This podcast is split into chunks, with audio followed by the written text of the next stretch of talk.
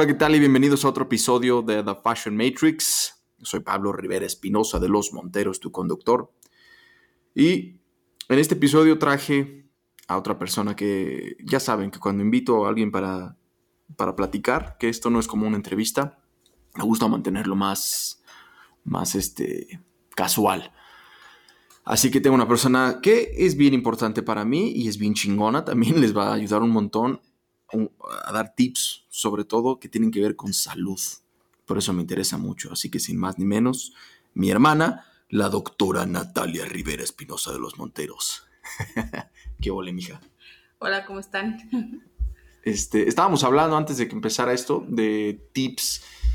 Y ya, aparte tú siempre me das tips de todas formas, ¿no? De, de, cuidado, porque tú eres otorrinolaringóloga. Es más, para empezar, ¿por qué no te, te, te presentas para los que están escuchando? Sí, hola, ¿cómo están? Yo soy eh, la hermana de Pablo, Natalia, y soy especialista en enfermedades de oído, nariz, garganta y cuello, que es lo que ve el otorrino laringólogo. Alergias, sangrados, comezón en los oídos o porque se ensucian mucho, todo eso es lo que, lo que vemos.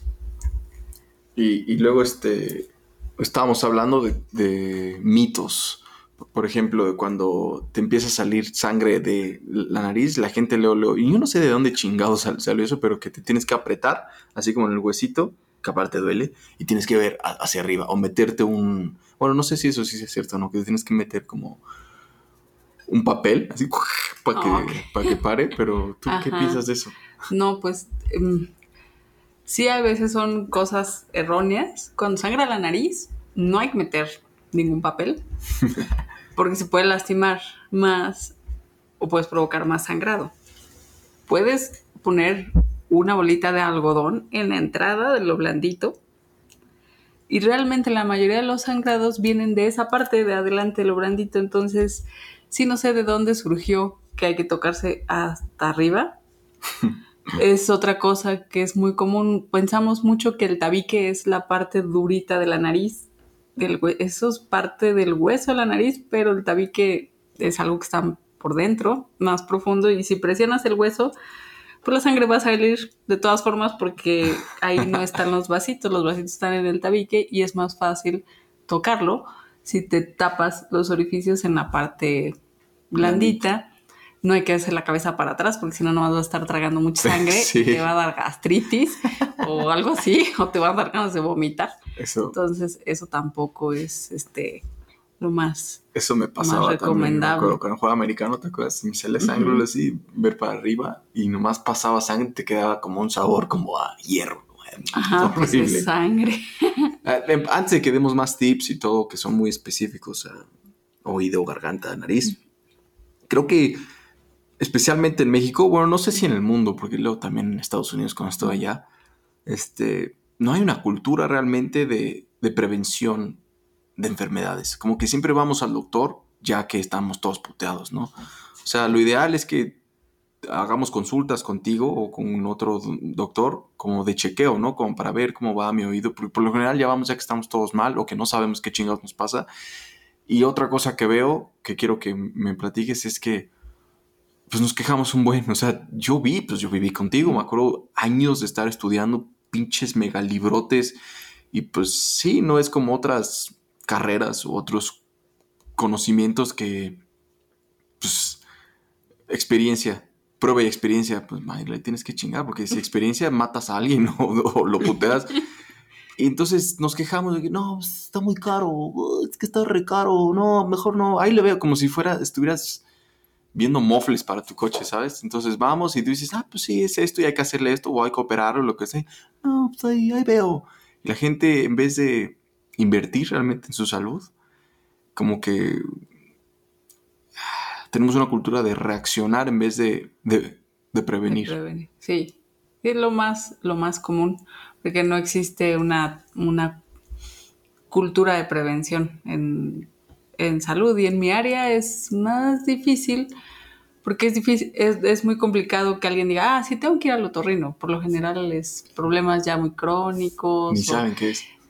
y no es, no es necesario estar yendo cada mes, cada seis meses al otorrino. Realmente muchos de los personas que ven en mi especialidad, las tienen que mandar a alguien más. Porque son problemas muy, muy específicos, cuando ya se necesita una cirugía, cuando se necesita un procedimiento o cuando no se han curado, así de plano. Pero sí hay muchas cosas que se pueden prevenir desde el primer contacto y hay, veces falta conciencia, no nada más en las personas, sino en el mismo gremio de médicos, médicos generales, todo, no estamos acostumbrados a... Y si alguien no respira bien, ya. ah, sí, pero es que es normal. Sí, nunca he respirado bien. Está bien. Ya estoy acostumbrado. y no, eso no está nada bien. Y es, eso es muy... Se ha normalizado por el ritmo de vida que llevamos ahora. Hay cada vez más contaminación. Y la contaminación lleva muchos problemas, entre ellos respiratorios. Entonces la gente se acostumbra. Ah, sí, se me tapa la nariz, pero pues eh, así soy, así vivo. Y no respiras bien, no oxigenas bien, te pones de mal humor, no duermes bien. Claro, ah, porque aparte el oxígeno también no nada más es, es para poder vivir, sino cada célula de tu ser necesita oxigenarse para poder eh, funcionar bien. Los músculos necesitan oxígeno, todo. incluso los músculos, pues, si no respiras bien, no duermes, no descansas. Y hay muchas personas que dicen, ay, es que me duele la cabeza, me duele el cuello, ay, estoy estresado, me voy a hacer unos masajes. Y a veces es nada más o sea, te das todo eso, pero estás respirando bien y sigue, y sigue, y sigue. Entonces son cosas que hay que tomar un poquito más de, de conciencia. Si no respiras bien, no está normal. eso, eso sí es real, que acostumbrarte a lo malo, como, no, pues es normal que sufra, es normal que me duele la cabeza, es normal que no pueda respirar, eso es una mamada. Y para eso existe gente como tú. Aparte, algo que quiero decir, porque ustedes saben que en el Fashion Matrix a mí me caga ir en contra, digo, me, me caga ir a favor de lo normal, lo que es visto como, ay, este, las instituciones. Y yo sé, y yo creo que tú también sabes porque lo has visto, la industria farmacéutica es una mamada. Es una mamada, la verdad. Pero hay cosas que sí funcionan. Algo que me gusta, que a veces tú das consejos también, no necesariamente como te empastillo y ya así, tómate una pastilla todo el tiempo y todo. Porque luego me acuerdo que tú me diste un consejo, que estaba enfermo, de un remedio así de tequila, miel y limón o algo así, ¿no? O luego también, eh, yo hago yoga, sé que eh, los lavados que siempre mandas, pues no es un medicamento así como inyección ni nada, es un lavado, es una técnica ancestral así de los pinches hindúes del yoga, que te pones, bueno, ahorita cuentas todo eso. Entonces eso me late también, que, que no nada más es como, ah, sí, ve y tómate esta pastilla Es como un estilo de vida, realmente ser saludable y es lo que acabas de decir, ¿no? Es como, como no hay una cultura de prevención y la prevención pues no nada más hace con empastillarte, sino con comer bien, hacer ejercicio, respirar bien y el darte cuenta que si no puedes respirar bien o te duele algo no es porque, porque sea normal, ¿no? Tienes que ir a, preguntarle a los expertos como tú. Sí, exacto, no se trata de aguantarse ni nada y no todos son...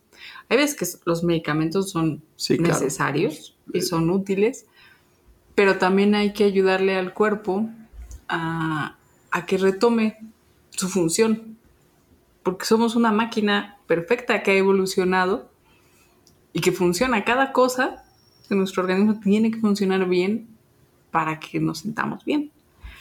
Y los lavados, esos que dices, pues sí, son parte de la, incluso se le llama medicina ayurvédica.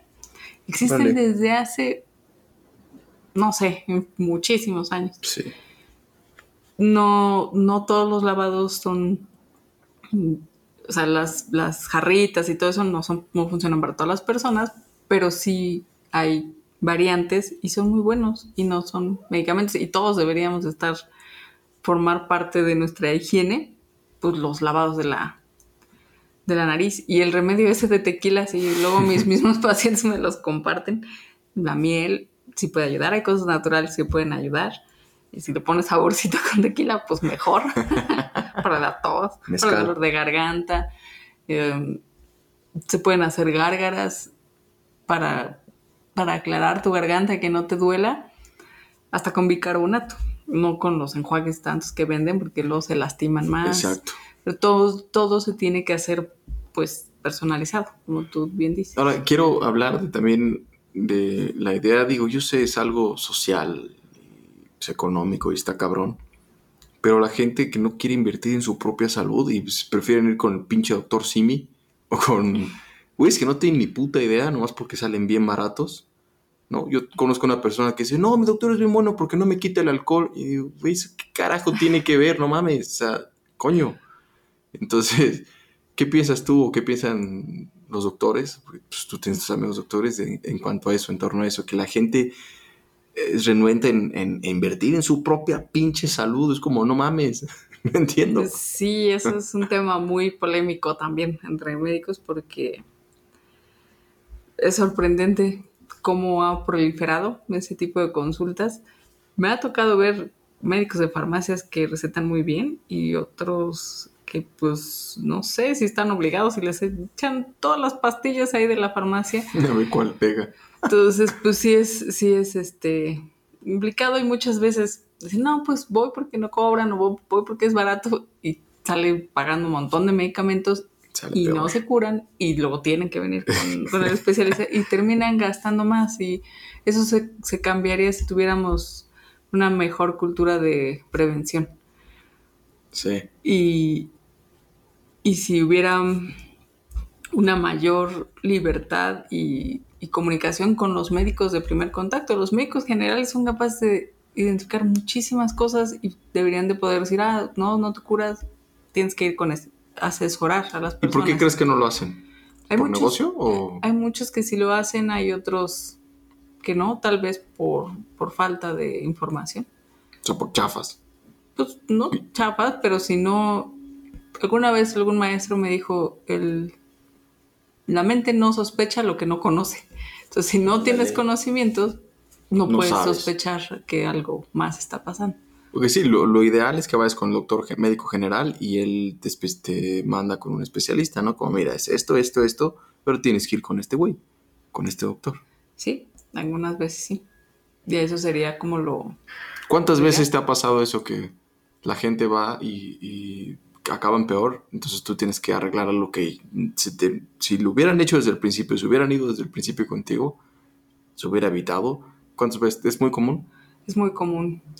Incluso es más común, tristemente, que me llegan personas que están tan desesperadas porque no se han curado y nadie les ha dicho qué tienen que hacer y entonces ponen a buscar en internet. es peor. Y llegan muy espantados. O sea, hay personas que dicen, no, ya. voy, a morir. Sí. sí. Y, es porque, pues, no, a veces los mismos, la forma como estamos acostumbrados a ser los médicos, anteriormente era eso. No te voy a explicar, no tienes por qué saber. Tómate esto y se acabó.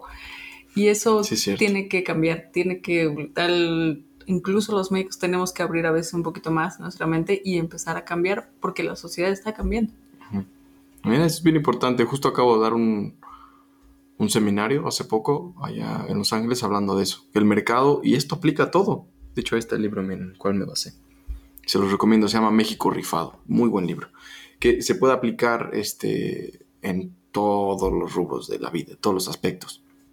Cómo estamos cambiando. Hay un público emergente, distinto, en donde pues ya no es como el típica, la típica figura de autoridad del doctor que hasta te trataban mal.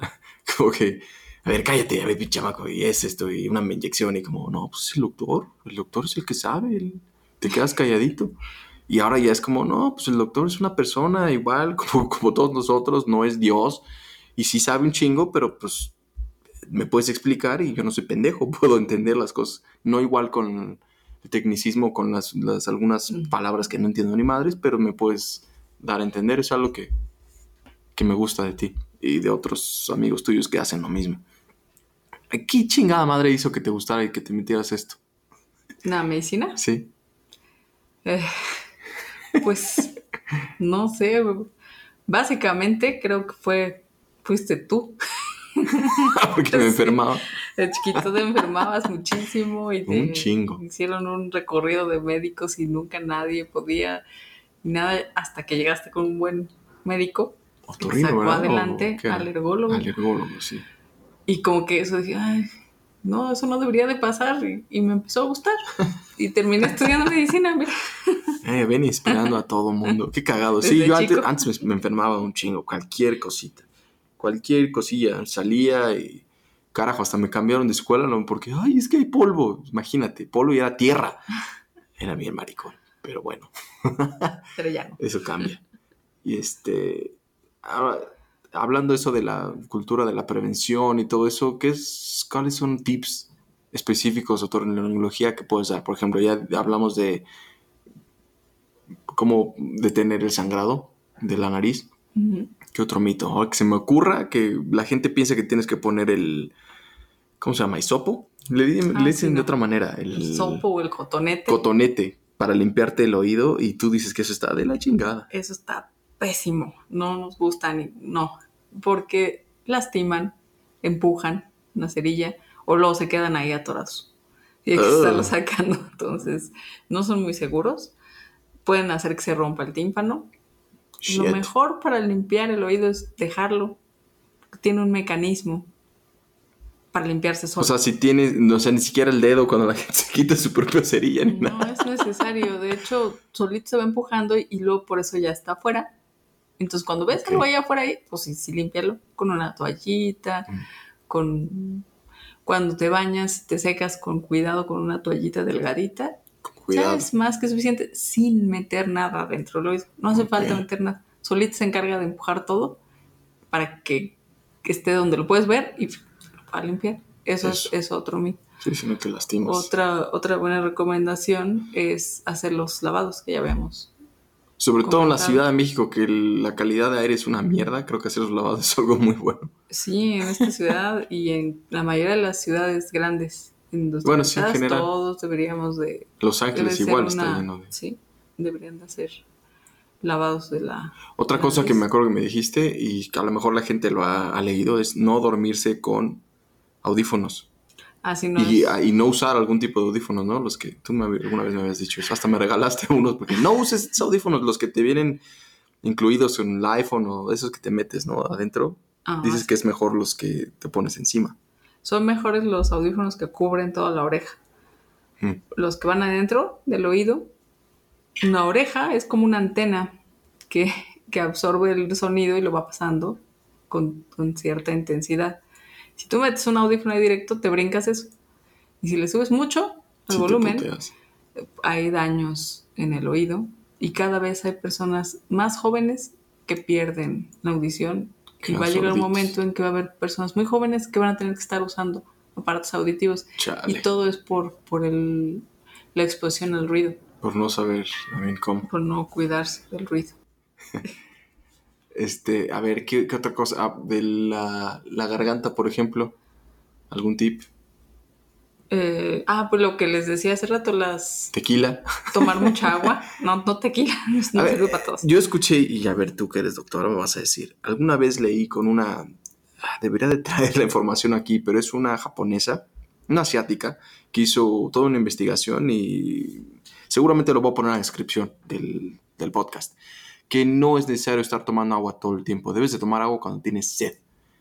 Lo vi y dije, bueno, me hace sentido. Y lo dice con ciencia, no lo dice así como holístico, como no, porque los, la energía, no, no, no tiene nada que ver con eso y este que la gente piensa que tienes que estar tomando todo el tiempo agua, todo el tiempo, todo el tiempo, todo el tiempo, todo el tiempo. ¿Qué tan cierto es eso o qué tan mito? Eh, Es que todos los extremos son, son malos. No puedes tomar demasiada agua porque eso te trae problemas de salud y no puedes no tomar agua porque eso también trae putea, problemas claro. de salud. Cuando te empieza a dar sed es porque el organismo necesita más líquido. Mm. O sea, está perdiendo cierto grado muy leve de deshidratación y entonces ahí es cuando es recomendable tomar. Tomar Entonces, líquido. Lo recomendable sí es tomar, ¿qué? Dos litros diarios, ¿no? O algo así.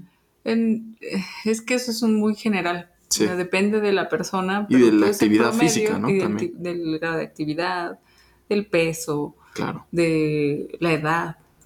No es lo mismo un niño a una persona mayor. Los niños muy pequeñitos se deshidratan muy fácilmente, las personas adultas mayores también. Entonces se tiene que, Mm. que este, personalizar. Pero básicamente, tomen agua cuando, cuando sientes sed y una recomendación extra, porque no siempre tienes que esperar Sí. sed.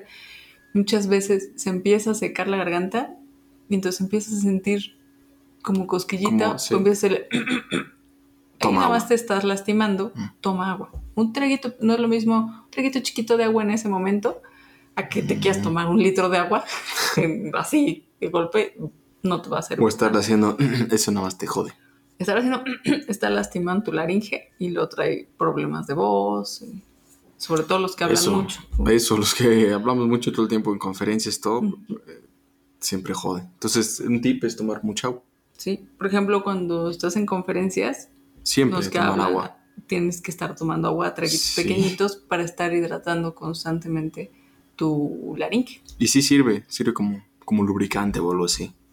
Incluso cuando hago videos también. Incluso cuando hago esto, cuando hago el podcast. Este, algún otro tipo, algo así. De prevención, algo, algo que digas, chale, ojalá todos mis chingados pacientes supieran esto, para que no tengan que estar repite, repite, repite. Por ejemplo, algo en mi industria es este. Me caga la moda, me caga que la gente piensa que lo que está en Milán, lo que pasa, eso es moda. Digo, no, güey, eso no tiene nada que ver. Me gustaría que la gente ya supiera que no se trata de marcas, se trata de una autoexpresión, ¿no? Eso es algo que quisiera que todo mundo supiera. Ah, muy metido, obviamente cambié de tema, pero algo muy metido a lo tuyo, que es algo que todos deberíamos saber. Lo, lo más, el mensaje que me gustaría que se les quedara es que no es normal no respirar bien y no sentirte bien. No es Claro. normal. Y no siempre que te sientes que te duele la garganta o que te sale un moquillito ahí de cierto color, necesitas tomar antibiótico. Eso es un mito. Mm, Los antibióticos cada vez se tienen que usar menos. Automedicarse, claro, ese es otro gran tema. La gente le ah, tómate esto y toma aquello. No, Sí, ve al doctor. es mejor ir al, al- al médico y, y no acostumbrarse a eso porque hay problemas ya crónicos, sobre todo por la contaminación, las alergias, que las personas se aguantan.